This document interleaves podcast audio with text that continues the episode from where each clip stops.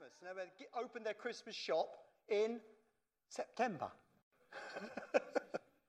and the chap who was, who was working downstairs, who took in the deliveries, he said, Oh, he says, he's lost all the real meaning of Christmas. So I was half expecting him to say something. Oh, is this man a Christian? No, he said, it's all about family. And I thought, poor man. He doesn't understand a thing about what Christmas is in the Word. Christ. He wasn't actually as far out as I thought he was. let's, let's, let's start reading in, in Luke's Gospel. I might spoil your Christmas this year by what I'm going to say. but let's see. Chapter 2. And we'll read that very, very well known passage of Scripture which are always in the nine lessons and carols. And it came to pass in those days there went out a decree from Caesar Augustus that all the world should be taxed.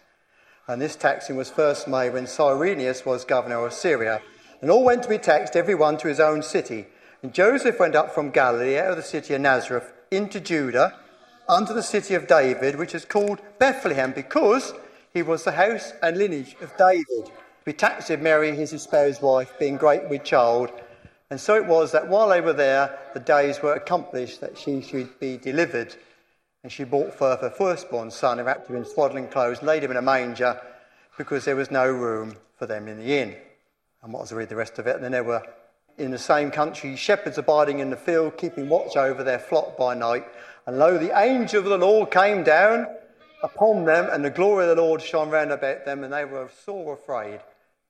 And uh, the angel said unto them, Fear not, for behold, I bring you good tidings of great joy, which shall be to all people. Hallelujah. For unto you is born this day in the city of David a Saviour, which is Christ the Lord. And this shall be a sign unto you. This is the sign. You will find the babe wrapped in swaddling clothes, lying in a manger. And then suddenly there was a multitude, an angel, a multitude of heavenly hosts praising God and saying, Glory to God in the highest, peace on earth. So on earth, peace, goodwill toward men. And it came to pass as the angels had gone away from them into heaven, the shepherds said to one Let us now go even unto Bethlehem and see this thing which has come to pass, which the Lord has made known to us. And they came with haste and found Mary and Joseph and the babe lying in a manger. And when they had seen it, they made known abroad the saying which was told them concerning the child. And this is such a familiar story. We read it and we miss all sorts of things. And the first thing is, it is about family. And this is what I've discovered. It's to do with the family of, of ben, the, the David's family, the family who lived at Bethlehem. We, we read about this right back in um, 1 Samuel 16. We're going to go right back. We're going to have a little bit to discover. The thing is about this story is we look at it from our perspective as Westerners. But it's a Jewish story and set in a Jewish situation. And when we begin to start understanding it, it becomes lovely. 1 Samuel 16. Oh, I missed it. Where is Samuel? Here we are, Samuel. 1 Samuel 16. When the, the, the Israelites went into the land, they were all, all the tribes were given certain areas. And uh, Bethlehem, all the area south of Jerusalem, was given to the land of Judah. There was a section in the middle to Reuben, but the most of it was given to the land of Judah, which means praise. Um, 1 Samuel 16, 4. No, start at verse 1. Um, this is talking about Samuel, and he says, Samuel, how long wilt thou mourn for Saul, seeing I have rejected him from reigning over Israel? Fill thy horn with oil, and go, I will send thee to Jesse the Bethlehemite. For I have provided me a king among his sons. And Samuel said, How can I go? And he talks about it. So they were going to Bethlehem. Samuel did what the Lord spake, came to Bethlehem, verse 4. And then he goes through all the sons of Jesse and doesn't find anybody the Lord says, No, that's not the one, that's not the one. And he said, Have you got any more sons? He said in verse 11. And he said, Are, there, are these all the children you've got? And he said, Well, there remains the youngest Behold, he keeps the sheep.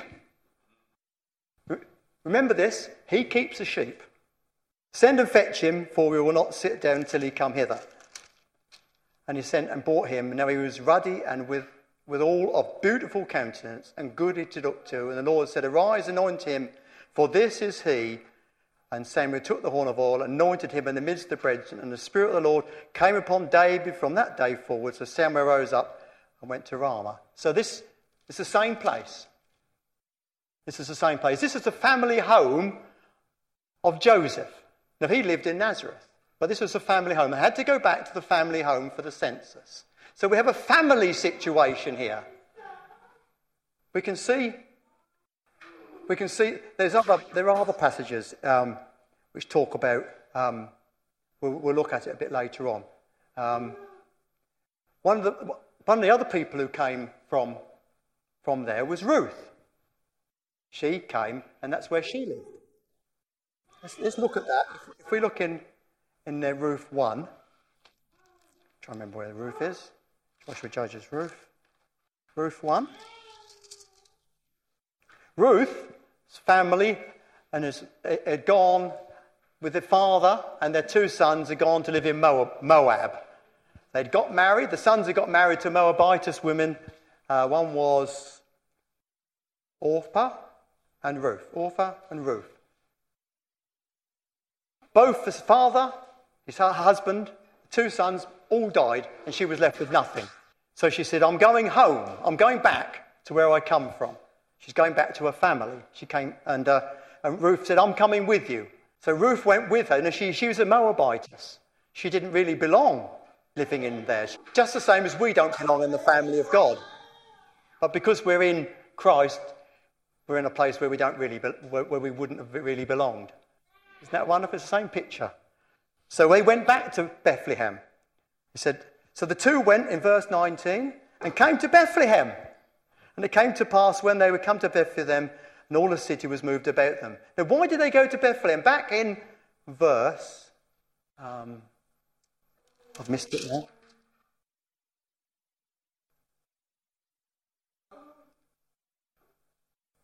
I haven't written this down, we're in here. The reason they had to go back was because there was, they said there was bread in the, in the land. And what's the name? What was the name of what's the Bethlehem mean? House of bread. Bethlehem means house of bread. So they came back to Bethlehem, the house of bread. There's a mother picture of Jesus, the house of bread. So they came back there.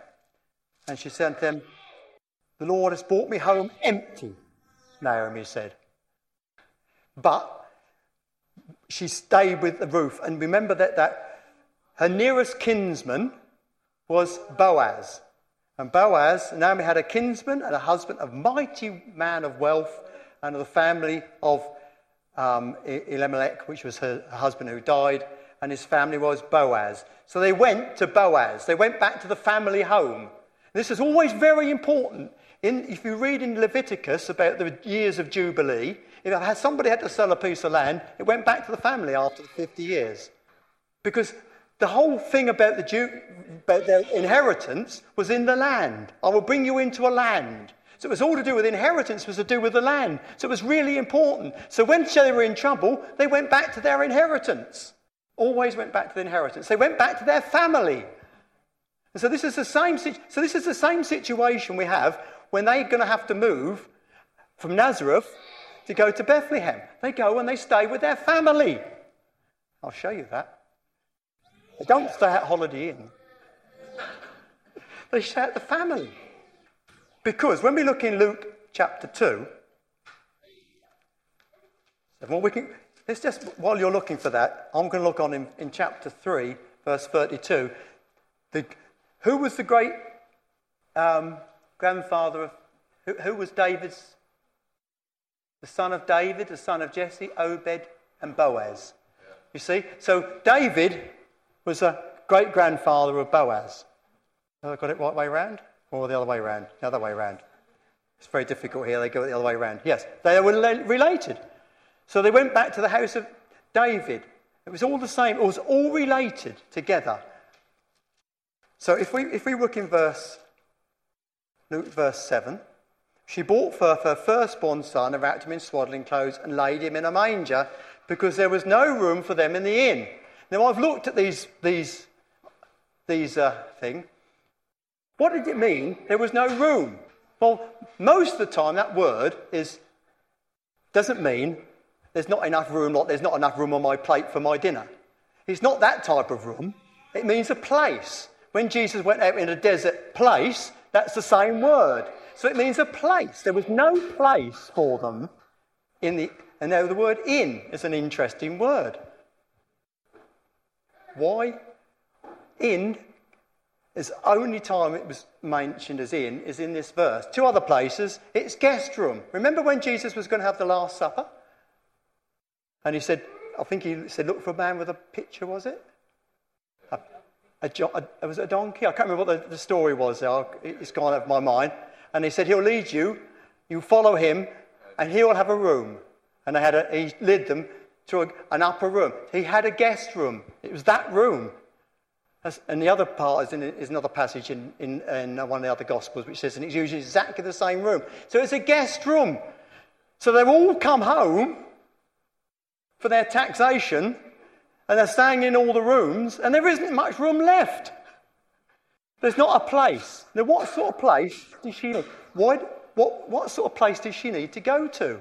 Now, this is very interesting because when you read the Levitical law, when someone had a baby, they had to be separated off for seven whole days because they were same as they did when they had the period. They had to be separate. Any blood, any issue of blood, they had to be separated off for seven days. So, what? Let's read what.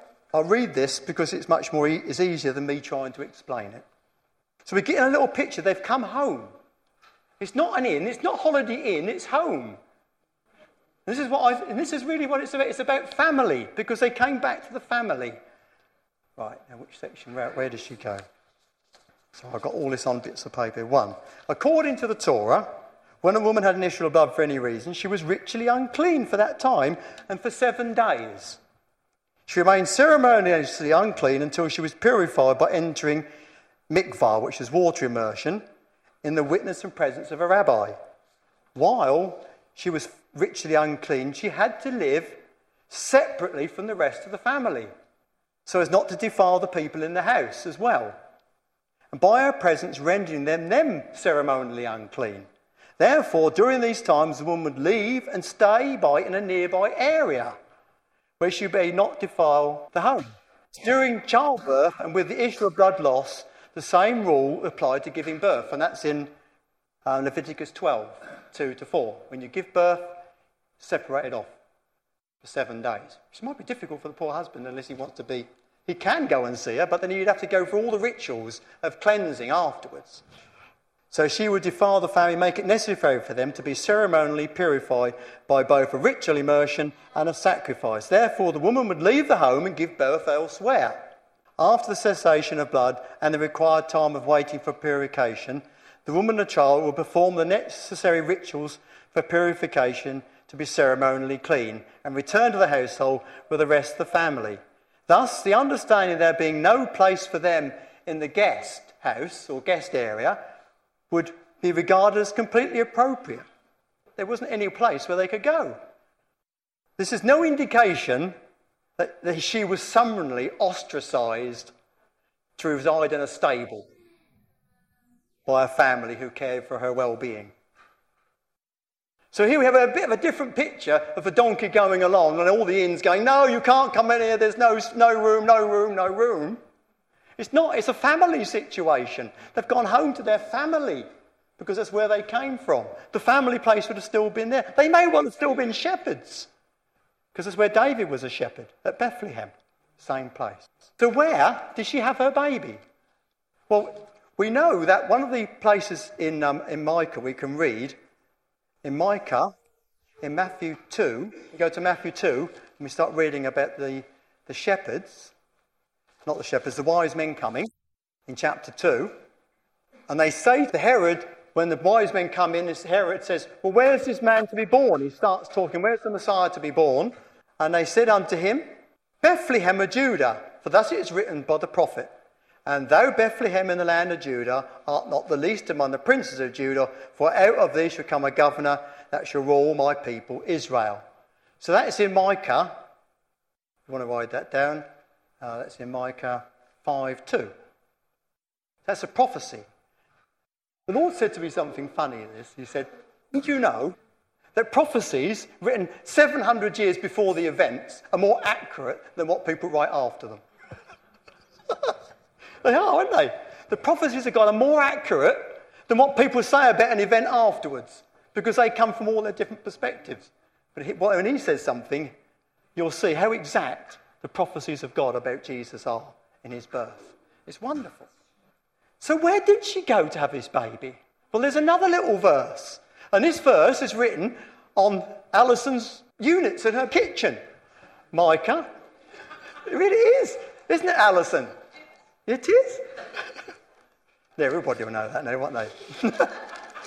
Micah 4, verse 8. Now, this is a very, this is another prophetic word from God. Micah 4 8. It was recognized by the Jews as being a prophetic word about Messiah coming. But thou, O tower of the flock, as the stronghold of the daughter of Zion, unto thee shall it come. Even the first dominion, the kingdom shall come to the daughter of Jerusalem. Now that's a messianic prophecy, isn't it? The kingdom shall come. Where? The tower of the flock.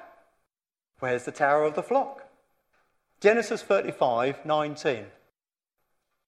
I got stirred up with this because somebody came to me and said, How did, and I asked Luke this, how did the shepherds know where to go?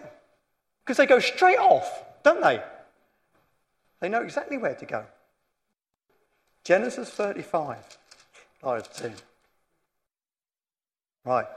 This is when Jacob, God spoke to him at the, at the um, God had spoken to him at Bethel, and he journeyed, verse 16, and he journeyed from Bethel, and there was a little way, came to Ephrathah, first night, Ephrathah, and Rachel travailed, and she had hard labour. That's not because she was in prison.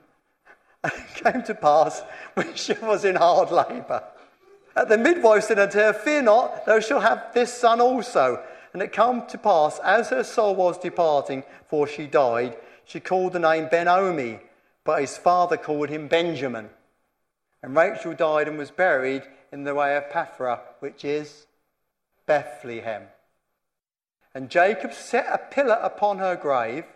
That is the pillar of Rachel's grave unto this day. And Israel journeyed and spread his tent beyond the tower of Edar. Now, Edar is the word for flock. This is the same tower, the tower of the flock where Rachel died and was buried. Hallelujah. We're still in Bethlehem. So, it's called Migdal Eder. And that's the same tower. Let's read another little bit. This is from Ida I can never pronounce his name. He's a Jewish man who's written a book called The Life and Times of the Messiah. I'll read it. I'll read right where we start. Micah the Jewish prophet foretold the Messiah's birth in Bethlehem.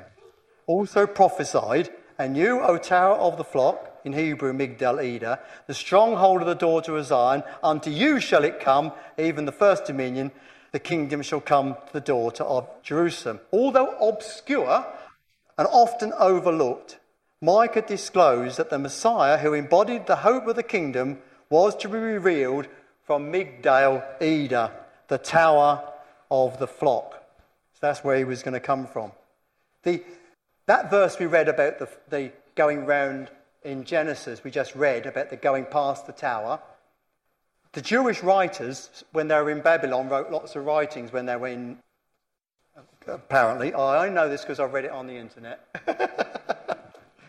in addition, Migdal Eder is also mentioned and, well, by the Jewish writings and is translated the anointed one of the flock of Israel.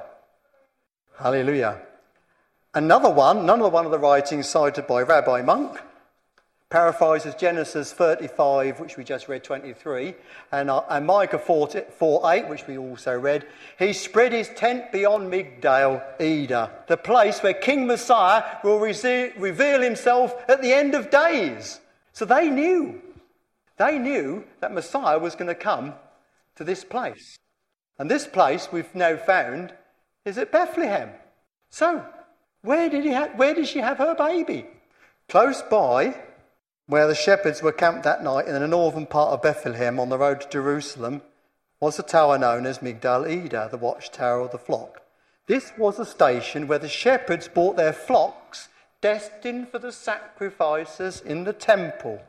For animals found as far as Jerusalem to the north of Bethlehem, within that circle on every side, the males were offered as burnt offerings and the females as peace offerings. So these weren't just ordinary shepherds. These were shepherds who were looking after the flock, which was designated to be going for the sacrifice. Isn't that incredible? Look at the picture of who Jesus is the Lamb of God. No wonder John said, Behold the Lamb of God who takes away the sin of the world. These shepherds would have known where to go. On the night which Jesus was born, the angelic message came to those priests of the temple whose duties had been designated, often from their youth, to keep watch over their flock. They were not just any flock. The shepherd kept them with men who were specially trained for this royal task. They were educated in what animal that was to be sacrificed had to be, and it was their job to make sure that none of the animals were hurt, damaged, or blemished. During lambing season, the sheep were brought to the tower from the fields. Where are we going from there? Lost it. Oh, here we are. To the lower level, function as a birthing room for the sacrificial lambs. Being themselves under special rabbinical care, these priests would strictly maintain a ceremonially clean birthing place. It was like a hospital. It was clean. Jesus wasn't coming in the dirt and the mess and the straw. It was clean.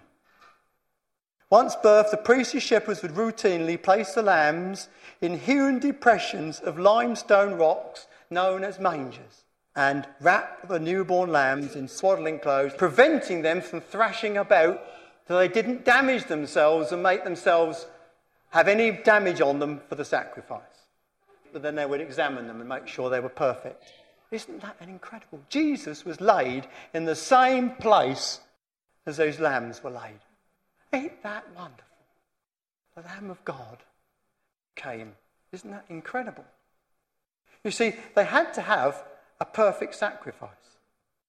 Always had to have a perfect sacrifice. In Leviticus, I won't read it, they had to check. And there's a whole list of things they have to check for to make sure the lamb is completely perfect. Now, let's look at where these lambs were destined. In Genesis so Exodus 29, this is just wonderful. Exodus 29, 38. Many of the sacrifices that you had to do, you could substitute. So if you weren't very wealthy, you could end up with a pigeon and sacrifice a pigeon. I think it was a pigeon pigeons involved. Because it depended how wealthy you were. So you didn't all have to have a lamb or a bullock or whatever else. You could, but there was one sacrifice which was only could only be un, with totally perfect and unblemished lambs. And this is the sacrifice. This is one of the sacrifices that was like that. I've lost. Is Exodus 29, 38. In verse 37, seven days thou shalt make an atonement for the altar and sanctify it, and it shall be an altar most holy. Whatsoever toucheth the altar shall be holy. Now this is that which thou shalt offer upon the altar two lambs of the first year, day by day, continually. Uh, the one lamb thou shalt offer in the morning, the other lamb thou shalt offer at the evening. And the one lamb, the t- and then he goes on about all also. They had the two lambs every day, one in the morning and one in the evening. One lamb was sacrificed at the third hour, and one lamb was sacrificed at the ninth hour. Let's go to Mark chapter 15. See, this is the real meaning of Christmas. It is just family, but it's more than that. Let's start at 22. Mark 15, 22. And they, they bring him to a place called Golgotha, which is being interpreted the place of the skull. And they gave him to drink wine mingled with myrrh, but he received it not. And when they had crucified him, they parted their garments, casting lots upon them, every man what every man should take. And it was the third hour when they crucified him. Hallelujah. Let's move on. They said, Let Christ, the King of Israel, descend now from the cross, that we may see and believe. This is verse 32. And they that crucified with him reviled him. And when the sixth hour was come, there was darkness over the whole land until the ninth hour. And at the ninth hour, Jesus cried, My God, my God, why hast thou forsaken me? And he gave up the ghost. Incredible. The picture is so clear. The two, he did it, they had a continual sacrifice, didn't they? If we look in Hebrews 9, he said he was offered without spot. In 1 Corinthians 5 7, it says, He was our Passover. Christ our Passover. In 1 Peter 1, let's read that 18 and 19. 1 Peter 1 18 and 19. For as much as you know that you were not redeemed with corruptible things as silver and gold from your vain conversational way of life received by tradition from your fathers, which is talking about the way they lived in the old covenant, but with the precious blood of Christ as a lamb without blemish and without spot, who verily was foreordained before the foundation of the world, what was manifest or shown in these last times for you who by him do you believe in God who raised him from the dead and gave him glory, that your faith and hope may be in God. Seeing you have purified your souls in obeying the truth through the Spirit, under unfeigned love of the brethren, love one another, being we were born again, not of corruptible seed, but of incorruptible by the word of God, which lives and abides forever. We're born again because of what he did on that cross. He became what those two lambs were. He was totally pure. He was without spot. He was without wrinkle. He was wonderful, wasn't he? In Hebrews 10:9, we see something else. You saw that that had a special name, which meant that sacrifice had a special name, which meant a continual sacrifice, because it was going on continuously, every day, 365 days a year, 730 lambs a year being sacrificed. Whose lambs were David looking after? do you think, at Bethlehem? I bet he was looking after. That's why he, he was so keen to keep them away from the wild animals, because they were God's lambs. They weren't just any old lambs, they were God's lambs, they were God's sheep. Isn't it wonderful? David, I think David looked after God's sheep that were ready for the sacrifice. I reckon he did, because he was there at Bethlehem. The whole area around Bethlehem, as we read, was for the lambs were there for the sacrifice. He says in some other part, if somebody mentioned Bethlehem, you know immediately that was the place where the lambs were, were reared for the sacrifice. Let's look in Hebrews 10. 9, we saw then that they had to do this all the time. It was a continual sacrifice that went on and on and on ad infinitum. But in Hebrews 10, he says, I'll read in verse 9, and he said, This is Jesus, Lo, I come to do thy will, O God. He takes away the first, that's the old covenant, this, this what we've been reading about all these sacrifices, that he may establish the second covenant which we're in, by which we are sanctified through the offering of the body of Jesus Christ once and for all. And every priest standing daily ministering and offering oftentimes the same sacrifices which can't take away sins. But this man, after he had offered one sacrifice for sins forever, sat down at the right hand of God. Wow, this is what Jesus, this is what Christmas is about. This is what Christmas is about. Have you seen your Christmas card? Sometimes we, we see, we, saw one there today with a star in the shape of a cross. Because it's the cross overshadows it. The whole thing the reason for Jesus' birth was the cross, was the sacrifice. It wasn't for anything else. Really, in the end, it was so he could come as a perfect lamb and live a perfect life so that we could live in him and live his perfect life. Isn't that absolutely one? Once and for all. And he's the lamb, it says in Revelation. I couldn't find, I didn't have time to look for this, who was slain before foundation of the world. Who's the one who sits on the throne in heaven? The Lamb of God. This is the one, this is what we celebrate at Christmas the coming of the Lamb of God. So that's how the shepherds knew where to go. That's the answer. Because they knew where the lambs were going to be laid, they knew what the manger meant.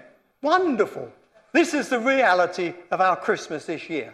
That He's come as we celebrate Christmas, we don't celebrate the tree and the presents, we celebrate Christ. The Lamb, as John the Baptist said, Behold the Lamb of God who takes away the sin of the world. Hallelujah.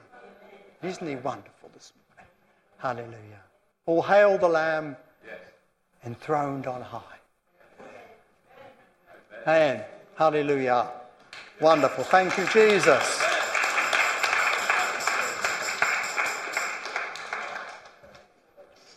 After, after, you can see the seven days because on the eighth day, remember they went off, didn't they, to the temple to offer the, offer the things, didn't they? So that's when, they, when he was circumcised on the eighth day.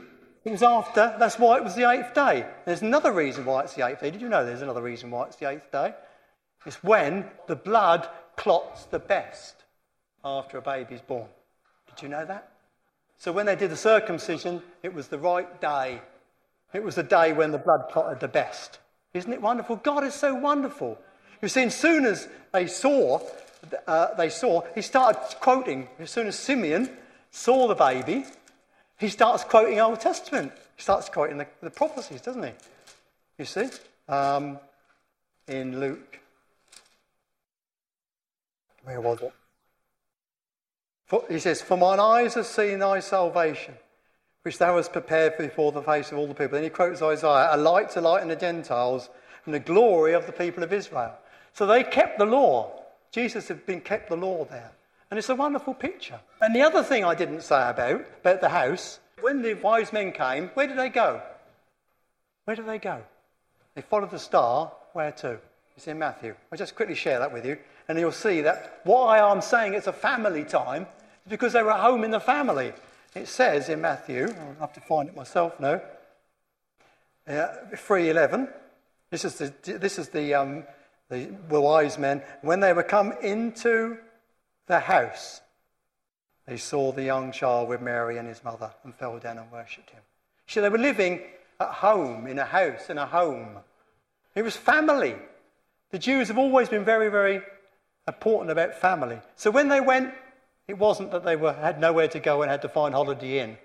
No, it wasn't like that. Because when we, the only other place we, I didn't mention about the inn was the only other time inn is mentioned is in the parable of the Good Samaritan. And that word means somewhere where people who are strangers come to stay. So they, they, that's not the type of inn they came to. It was a different inn. It's a different place. It's a chamber. It's an area. So this wonderful family. It's a family time. We're God's family. Like, Naomi, um, Ruth's Naomi, she became into the family of God. Didn't she? She came into the family. It's all part of the family of God this morning. That's what he did because he brought us into his family. And we live in his family. Where do we live? In his family? Where do we live? We live in heaven. We live in heaven with the Lamb. Wonderful. Hallelujah. Sorry for getting those bits. Hallelujah.